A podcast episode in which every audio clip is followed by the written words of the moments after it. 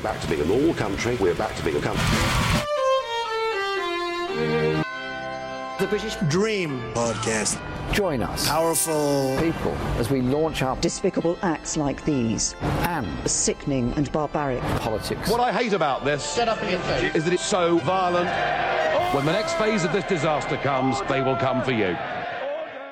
Hi, we're back. Thanks for joining the British Dream, Vice UK's politics podcast. We're going to keep this monthly for the moment, at least until someone calls another election. My name's Simon Childs. I'm Home Affairs Editor at Vice.com. Today we have here Angus Harrison, All right. Sam Wilson, Easy. and Sharon Kale. Hey. Since the surprise election result, the news cycle went into overdrive. There's too much to talk about, really, but today we're going to chat Brexit BS, the Grenfell Tower fire, Corbyn Mania. But first, who's actually in charge? Strong and stable, that's a lie! Try to calm down Hey! Ho! Theresa May has got to go! And behave like an adult. Jeremy Corbyn's the Prime Minister, apparently, except he's not, obviously. Theresa May is seemingly unable to deal with being the Prime Minister, while Corbyn's been jumping in two footed. Austerity is ending, but that's mainly in the form of a £1 billion SOP to Northern Ireland. After the election, who's actually in charge of Britain? It's sort of like power sharing, isn't it? Like Corbyn does all the leadership stuff, like has rallies and appears at important moments and comforts people, and Theresa May gets on with dismantling social care.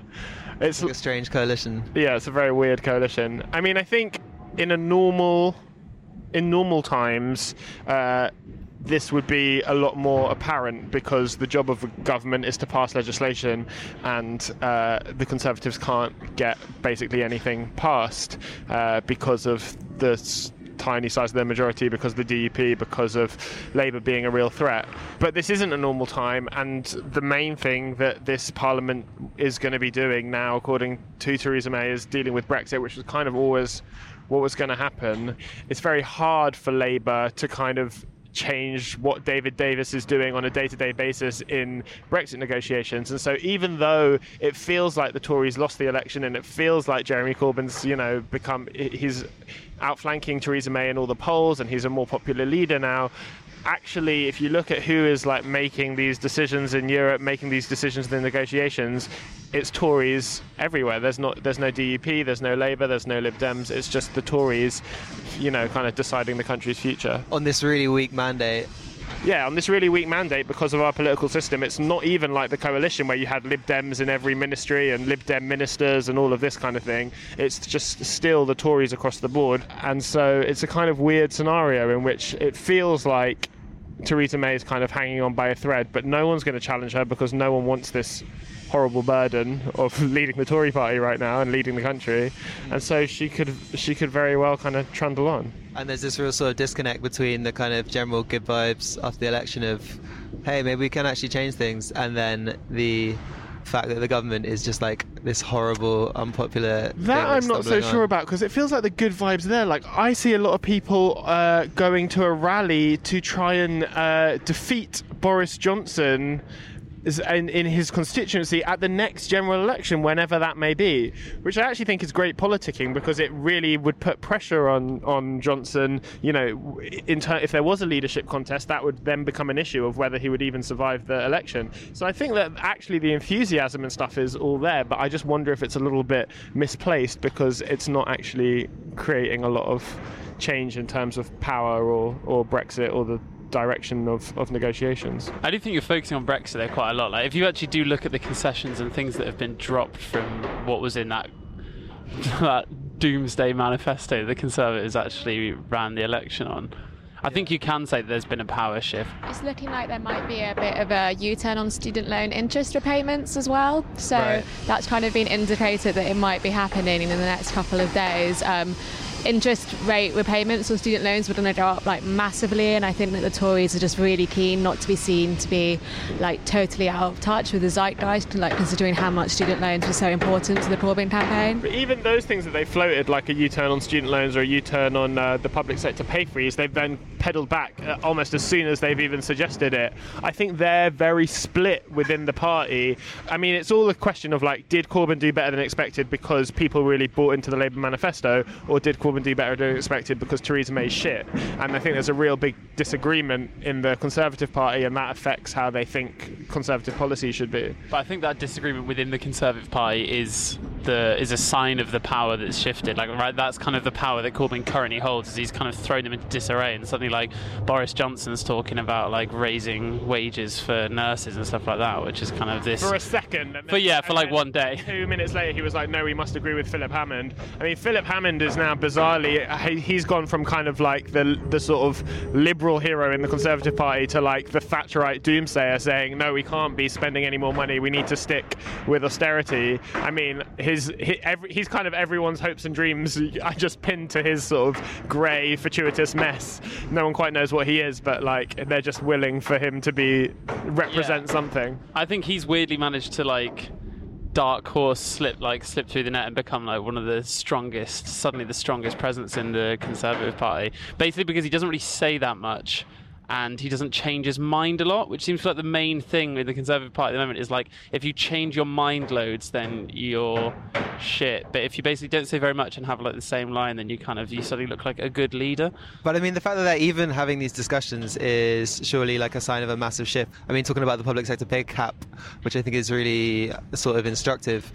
Austerity wasn't really up for discussion at all before the election, or at least certainly before May. Like that's one of the things she's screwed up on is she's allowed it to be a political question, and she's hinted that maybe you could spend more money in certain ways. And, Jer- and Jeremy Corbyn looked like slightly kind of left field for for saying that it's a political choice, and now it's like absolutely a political choice, even within the Conservative Party. The one major shift that we've seen in the last month is that we've basically seen an end to this idea that austerity is the only approach and that we have to, we have to proceed with austerity no matter what. Now people are starting to look at this like narrative and challenge it a little bit more and I think that that's actually signified like quite quite a major political shift. If you looked at like what, what we were saying three or four years ago, there was no question amongst the Tories that austerity was the only way forward. Yeah. And now the Tories are coming out with all this kind of empathetic stuff about you know listening to people's pain and all of these things. I think they, they you know, they could have, for whatever they wouldn't have done it, but for whatever reason, if they gave Northern Ireland a billion pounds like two years ago, they would have been able to sort of somehow present that as some necessary thing within the context of austerity, which is still not really negotiable. But now they're they're doing that for obvious political reasons to like prop up their government, and people are seeing it for what it is immediately and going, well, hang on, if you can do a billion pounds there, why can't you, you know, pay nurses more or whatever? I think the thing is as well though with the Northern Ireland thing is that yeah we all hate the DUP but in and of itself giving a billion pounds to Northern Ireland is not actually maybe a bad thing. Sure. You know, like I think Northern Ireland's been pretty much ignored by a lot of people in mainland Britain for a really long time. Like for example, a lot of social care policies that were introduced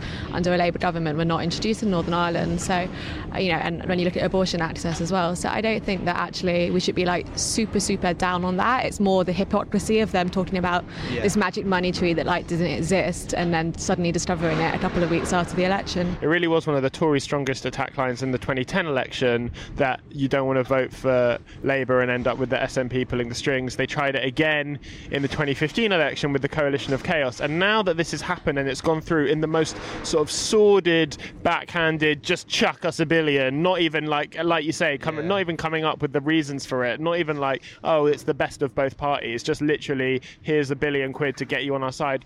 The Tories are never going to be able to use those lines again, and people are going to have to accept that coalitions are part of the contemporary political system. And in the long run, that is much better news for Labour than it is for the Tories. Yeah, I also think that this is the real like kind of killer blow that's been dealt to the Tories is that their kind of punitive policies that would seem cruel if it weren't for the logic and ideologies that they kind of provide for them. Like that's how they kind of sell those things to the public. And as soon as you pull that rug away, as soon as you pull the their own systems of logic out from underneath them, and they start questioning whether or not yeah austerity is actually a kind of political decision or not, whether these like we do need to live within our means, what is debt, blah blah, all these types of things suddenly they just look like really really nasty and i think that's what's really coming through now is they just look kind of greasy and nasty Yeah. But again, bad. it comes back to the point that you started with. Does it matter if they that they look nasty, that people don't like them, if they are in control of all the levers of power for the foreseeable it massively future? does but. But I, mean, but I mean, we're probably looking at another, another election pretty soon because it's such an unstable government. I just personally can't see that in a way that's going to happen because we do still have the Fixed Term Parliament Act, and although that sort of didn't matter when everyone wanted an election, if the Tories continue to struggle in the polls, you know, we have a situation in which no one wants to be the Tory leader because it's such a poison chalice. The Tories don't want to call an election because they could very easily lose it. Um, and so I can't see. There's going to have to be a lot of change before we get to a point where where a new election seems inevitable. I, I think it's very conceivable that a situation will come about where we'll have an election quite soon. You know what you sound like? And, you sound and, like a new Labour plotter just waiting for Corbyn to die. I mean, it's the same argument of like, don't worry, he's going to fuck something up soon and then it will all be different. And actually, it doesn't always I don't think it always works like that. I don't no, think but there's the anyone who would Corbyn want to lead the Tory right party is popular, in, with this pathetic majority. I think right now there's no one like this immediate like moment. No one would want to lead the Tory party. That would be a poison chalice. But I think in six months or nine months or a year, uh, Boris Johnson would probably snap your hand off for it. What in the middle of Brexit negotiations that are, by all accounts, going really badly? th- yeah, because I think he's thinking that maybe in five or ten years' time we might have a Labour administration, and he's fiercely ambitious, and I think he's manoeuvring now. I mean, that is the Tories' chronic fear. They really are afraid of a Corbyn Labour government in like a quite deep ideological sense. Yeah, which is why I think they wouldn't call an election because he'd probably yeah. win. So what you've done is you've actually used this as an opportunity for you to make a statement and nobody else gets to say anything at all. You could have issued that statement, in fact you should have issued that statement eight days ago. That's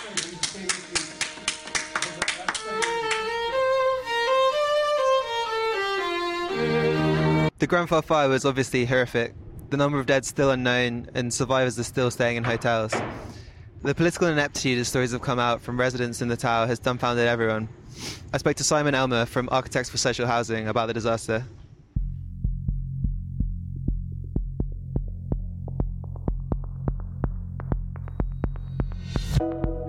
The residents who were so dissatisfied with the, the tenant management organisation, they set up their own body called the Grenfell Action Group. Since about at least May 2013, when there was an enormous power surge in the building, they have been complaining consistently to the TMO about the fire safety of their homes. There's lots of things that have been done in the maintenance of the building, or the lack of maintenance, which made it into a much more dangerous place. Um, things about um, gas pipes being not contained, not being compartmentalized, um, about confusion over fire, fire safety procedures, um, the lack of um, fire doors, all this sort of stuff. But that contributed, I think, to the spread of the fire internally. But the actual cause of the fire was the refurbishment of the building, of the tower. That's part of a wider regeneration program, which is eventually going to affect pretty much every council estate in London, if not across the UK, certainly in London where land prices are so high. The cladding system, which is both an insulation and a rain panel which hangs over that, which was applied to the tower, has subsequently emerged as being um, a fire trap, um, incredibly dangerous. But the fire spread across the facade of the building, up the voids which were created between the cladding and the building, which created a kind of a chimney effect, and up this really flammable material.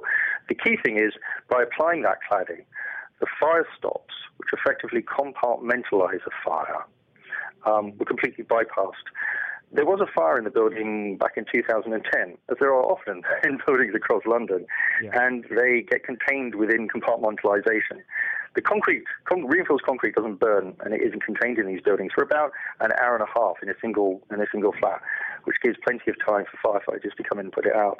In this case, the cladding rendered every single fire safety measures which were designed into this building completely, completely obsolete. This is why I am calling for your resignation. Not because of what happened with the fire, but the sheer and ongoing incompetence that this council has shown ever since it happened The cladding that killed them was put on the tower to, if you like, challenge the depression of land values that comes from having social housing in the area. Mm. People aren't going to invest in the kind of developments that the council are trying to build on Silchester Estate if they're looking at a council estate next door. The appearance of council estates, mere their mere presence, depresses land values.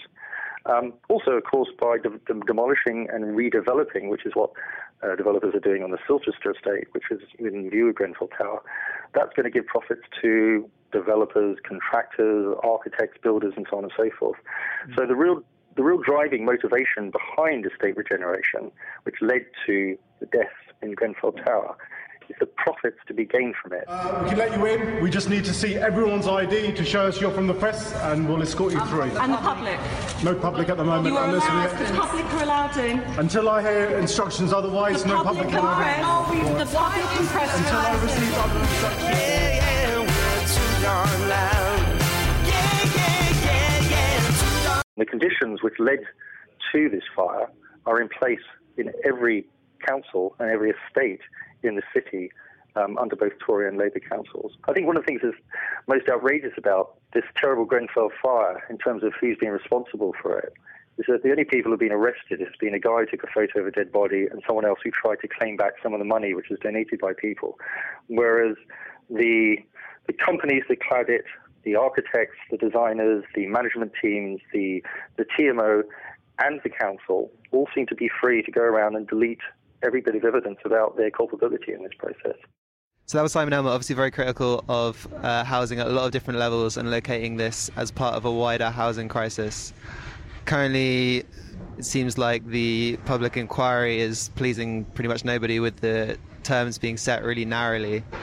So, who do we think we can kind of hold accountable for this? The problem with this is that no one person or one organisation or even like one political party is really accountable. And I think that uh, a lot of people are saying that Grenfell's like the Hillsborough for our generation. And I think that in it, it, will be, and I don't think we're going to have all the answers to this for like a decade, maybe two. You know, like people are still being tried for Hillsborough now.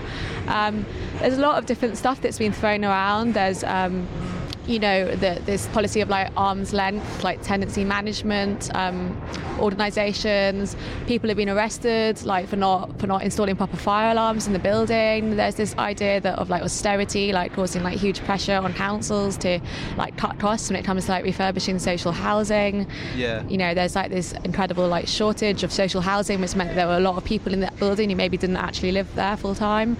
But I don't think that there's like one answer to this. Like, you know, for example, people have been rightly really critical of the Tory government's response to Grenfell. It's been atrocious, but Emma Dent Coad is the Labour MP for that constituency, and she actually sat on the housing committee that looked into Grenfell's renovations in 2014. Right. So she's not whiter than white either. It just seems like this is just such a complicated clusterfuck, basically, that no one can really uh, apportion blame in any one way. The um, public inquiry seems set to set some very narrow parameters, like kind of a question of how did the fire start, who exactly died, and why specifically. Whereas it seems to be such a bigger question than that. Like having gone to the, the area like a couple of days after and seen the protests and stuff.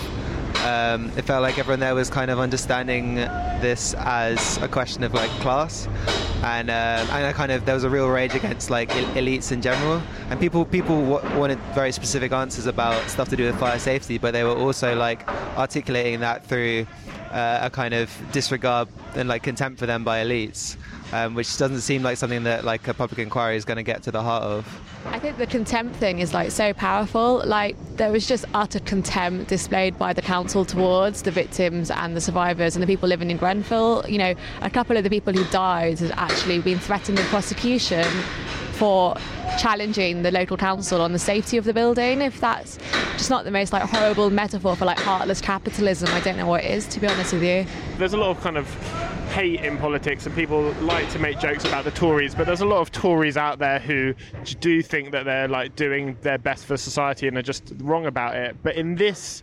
example, every single person involved is absolutely just like you know it's like the worst kind of canary whatever. It's like the furthest reaches of some canary article about how bad a tory council could be all mm. come to life. I mean the cover-ups the absolute disregard for residents the language that they use to talk about residents the way in which they've let you know, to save minuscule amounts of money you know risks hundreds and hundreds of lives and have no remorse about that and are yeah. trying to cling on to power and are, like you say like not offering the right kinds of amnesties not kind of it's just the whole thing is so on the nose that in the same way that Hillsborough, after it happened, then affected sort of 25 years of politics because it just said so much about the way you know the south viewed the north and and so much about this is going to affect british politics for 20 30 years because it the, everything in it is like a kind of caricature of like the rich and and and the uncaring tories and and kind of everything that we've been discussing in the first part of this podcast come to life in in in this one moment My first impression is that the UK sofa is below our expectations. As advertised, the UK is leaving the EU still. Before we're allowed to get the hell out of Dodge, we've got to strike a deal, a divorce settlement. We'll have a chat about how much of a shit show we think it is in a mo. But first, let's chat to someone who really knows how much of a shit show it is from the inside.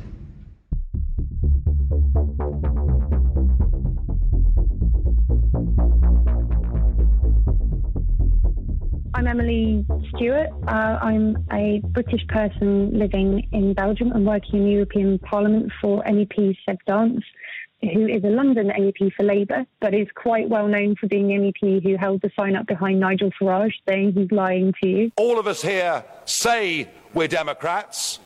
Well, here's a chance to prove it. What's just constantly amazing to me is how different the narratives are. There's this kind of renaissance of the Great Britannia spirit and we're going to go and crush them and she's going to be a very difficult woman.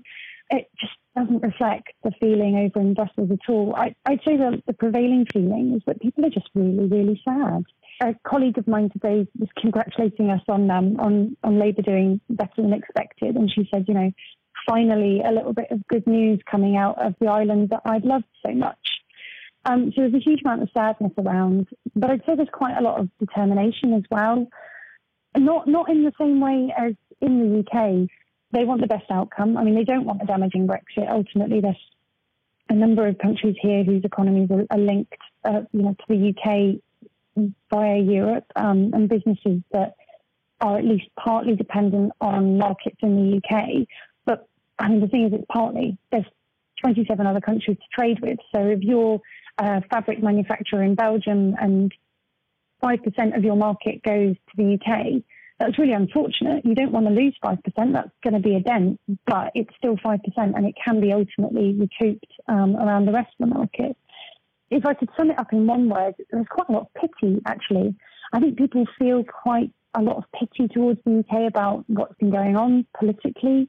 Um, the fact that it's a nation that a lot of people regard as very strong, um, as really one of, I suppose, the founding fathers of Europe in, in many ways. Um, and to see it go down the direction it was gone down with so much chaos, um, I think people are really pitying us and they're sad to see it.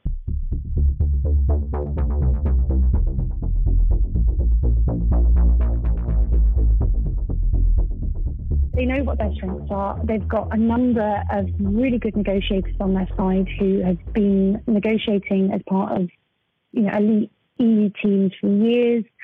They know that we've cobbled ours together at last at the last minute. Um, they know that there's a huge amount of political turmoil going on in the UK. I think, if anything, what they're preparing for is, is not for battle, um, but they're, they're rather hoping that we're going to come to the table actually prepared for these negotiations because at the moment it just doesn't look like we are. People are just in disbelief about the disorganisation. Um, that we've opened negotiations today um, with David Davis basically asking for things that have already been ruled out really early on. And I think that the EU negotiating team are quite surprised that he's coming to the table with things that are fairly obviously not going to happen. Now, yeah, I recognise that that's all part of negotiation and you've got to have a starting point. Um, but I, I, think that they're quite concerned really just about the lack of, of preparation on that side. While I am sure a positive agreement can be reached, I am equally clear that no deal for Britain is better than a bad. Whoever you speak to, um, among the British Labour MEPs, uh, among the MEPs more generally in the Parliament and the people working in the Commission, nobody can believe that anyone would be as stupid as to say that no deal is better than a bad deal. That's like saying no dinner is better than a bad dinner. Well, not if you're starving, actually. Um, and I'm afraid that that is potentially the position that we're going to be in. Now, you know, Seb says this pretty often. Um, but we'd be really happy to be proved wrong.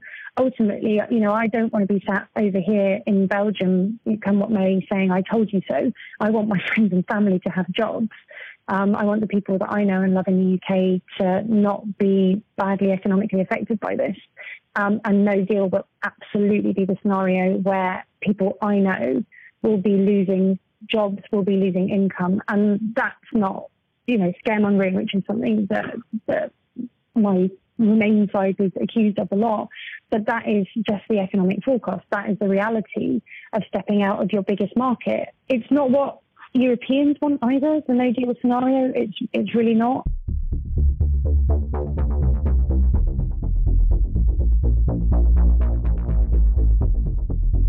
Of course, the big worry at the moment is we've got yeah, 24 months and counting, and we've already nibbled off a huge amount of that, having a spaffy election that didn't need to be called. Um, and now we've got Prime Minister going into this, whose mandate's weakened, he's got absolutely no clue, his negotiating team is rubbish, um, frankly. You know, they, they seem like decent people, but they just haven't got the years of experience behind them that you've got people out in the EU. Um, and they're outgunned, frankly. So we've got this, this tiny timescale. Um, and if we want any extension on that, we have to have a unanimous agreement from 27 member states on the other side to negotiate those terms. Now, I think if we start to move towards a position of some kind of single market model, then we might get there. Um, but if we don't start to shift and we're still talking about no deal scenarios, then I think when our time is up, which it will be very quickly, and it will be with issues unresolved, um, it would be really generous of all 27 other member states to say, yeah, let's keep the, to- the clock ticking on this. I think that a calculation was done, and in order to discuss every EU directive that it links the UK to the EU in two years, which of course we've got less than that now, they'd have to negotiate 400 directives a day, which is obviously not going to happen. So we're hoping to get the main headlines done within two years and at least have some kind of framework, and then we're going to be kind of at the mercy again of, of the 27 other member states to whether or not we can extend that deadline to really get into the detail of the different things that we need to. So, two years definitely not enough time. I have just chaired a meeting of the Cabinet where we agreed that the government should call a general election. Everybody just wishes that Theresa May hadn't started that clock ticking and then called a bloody election. Um, you know, it was two years, but it's two years from triggering it. We could have taken our time and triggered Article 50 whenever we felt like it. But Theresa May chose to trigger it and then have an election and bite off some of the really precious time that we have. Unfortunately, all of those cards are in her hand in terms of the timing and, and when to start that clock ticking, and, and the EU didn't have a say in that. But I think naturally they would have preferred if we'd have been a bit more prepared, if our negotiating team was ready, if DExEU was fully staffed, had telephones, um, and if David Davis and DExEU were actually listening to the stories that are coming from the ground in the UK. Okay, thanks, Emily. So, do you guys think we plebs in the UK are able to like influence what's going on in Brussels at all? I mean, Brexit's all about taking back control, but I feel like very out of control about Brexit right now. I don't think we even know what day of negotiations they're on or what's happening or what's on the table. I mean, one of the things about this current era of politics, and it's the same, I think, with Trump in the US, is like while everyone's focusing on kind of the top level, top billing, terrible things that are going on, there's actually, you know, hundreds of Tories in Europe, hundreds of Republicans in America who are doing all the kind of dismantling of the state type stuff, handing you know large swathes of privatization, changing laws forever that are going to have impacts that are going to be felt in 10, 15, 20 years, and we don't really know loads about it. And I think particularly in these closed door Brexit negotiations, in which we no one's really sure what's an official position and what's a bit of kind of manoeuvring. No one, that, no I one's mean, going to know like what, know what this. Yeah, this seems like they don't know themselves. Everyone's saying they're incompetent. No one's going to really know what's in this thing until it's happened. You can infer stuff from who's actually doing it because you've got like David Davis, Liam Fox. These are the kind of people who like hate red tape. Yeah, who are also just in like David Davis is insane person. Do you know what I mean? Like it's very. David Davis is quite a chatty guy. Whatever you think of his politics. Yeah, he's chatty, but I, think just I've mean him. you wouldn't be He's able to have a normal conversation for five minutes without him saying something pretty wild. Do you know I, what I, I mean? definitely agree about with that about Liam Fox. Liam Fox. He's how? like how is that possible? really, really, really into Brexit and thinks he's some kind of uh, 2.0 hornblower character. But how is that possible? Like, this is not a credible guy. This is a guy that's been caught up in like multiple scandals over his career. I mean, I think the one thing we've got on our side that is presuming that everyone here wants to stay in the European Union. Uh, I don't know, maybe there is a rogue vice Brexiteer on the podcast. Um, but I think the one thing we've maybe got on our side is the kind of just how incompetent they are. Uh, that's the only kind of vague hope I have is that basically what is going on behind these closed doors is they're all trying to work out like how to get on the Wi-Fi. So actually there isn't much like damaging stuff happening because they don't know how to Yeah, that's you the big- kind of complete this some like That's the big gamble, isn't it? It's like, is their incompetence going to mean that it just doesn't happen, Yeah. or is it going to mean that it happens so catastrophically badly? Because I think there is a chance that, that like, I'm, I don't want to do that full like new European thing of like it isn't going to happen, guys. Don't worry, we can still stop Brexit thing. But I do think there is an argument for saying that as that kind of hard Brexit contingent, the Liam Foxes of this world, as they start to look more and more incompetent, as they're kind of uh, facade unravels more and more, I think that. more sensible kind of uh, inverted commas soft Brexit crew might start coming through a little bit more and might get their voices heard a bit.